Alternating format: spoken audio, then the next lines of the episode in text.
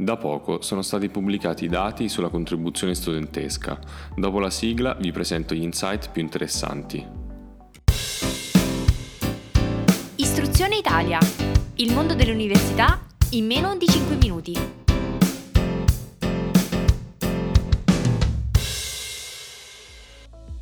Come ogni anno il Ministero dell'Università ha pubblicato i dati sulla contribuzione studentesca, da cui è possibile analizzare quanto paghi effettivamente ogni studente per il proprio percorso universitario. Nell'anno accademico 2019-2020, mediamente ogni studente pagante è stato chiamato a sborsare circa 1800 euro. Tra gli studenti in università private il valore arrivava quasi a 5200 euro, mentre per quelli delle pubbliche si fermava a 1350. Analizzando i dati da una prospettiva di trend, dopo anni di crescita considerevoli, le rette universitarie sono aumentate solo dell'1% rispetto all'anno precedente.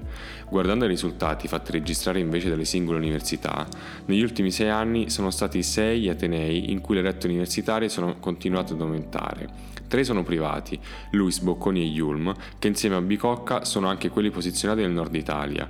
Tre atenei si trovano nel centro, l'Università per Stranieri di Perugia, l'Università Foro Italico a Roma e Macerata, ed un ateneo soltanto nel sud, Palermo. Con quasi 10.300 euro di retta media annua, l'università più costosa rimane quella di Scienze Gastronomiche a Pollenzo, mentre quella più economica, con una retta di circa 590 euro, è l'Università per stranieri Dante Alighieri a Reggio Calabria.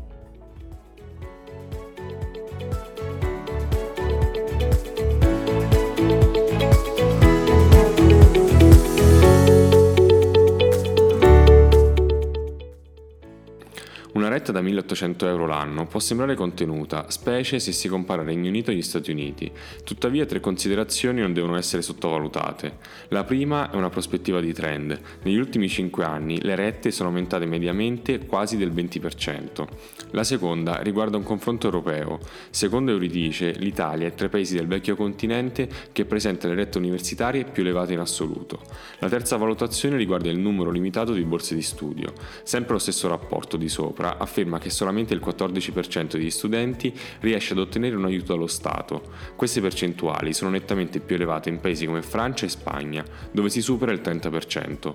All'interno del PNRR sono previsti 500 milioni di euro in borse di studio, che dovrebbero corrispondere a circa 125.000 borse aggiuntive da qui al 2026, un numero che dovrebbe far spostare solamente di qualche punto percentuale la quota di studenti beneficiari di sussidi, forse troppo poco. Secondo voi quindi da chi, con quale mix e con quali strumenti saranno sostenute le spese universitarie nei prossimi anni? Questa era l'ultima puntata di Istruzione Italia di luglio. Ci prendiamo ora due settimane di stop e ci risentiremo il 10 agosto. Come sempre possiamo però continuare a confrontarci via mail. Per i nuovi ascoltatori e ascoltatrici che ancora non avessero imparata potete iscrivermi a pgb palermo genova bologna chiocciolatalentsventure.com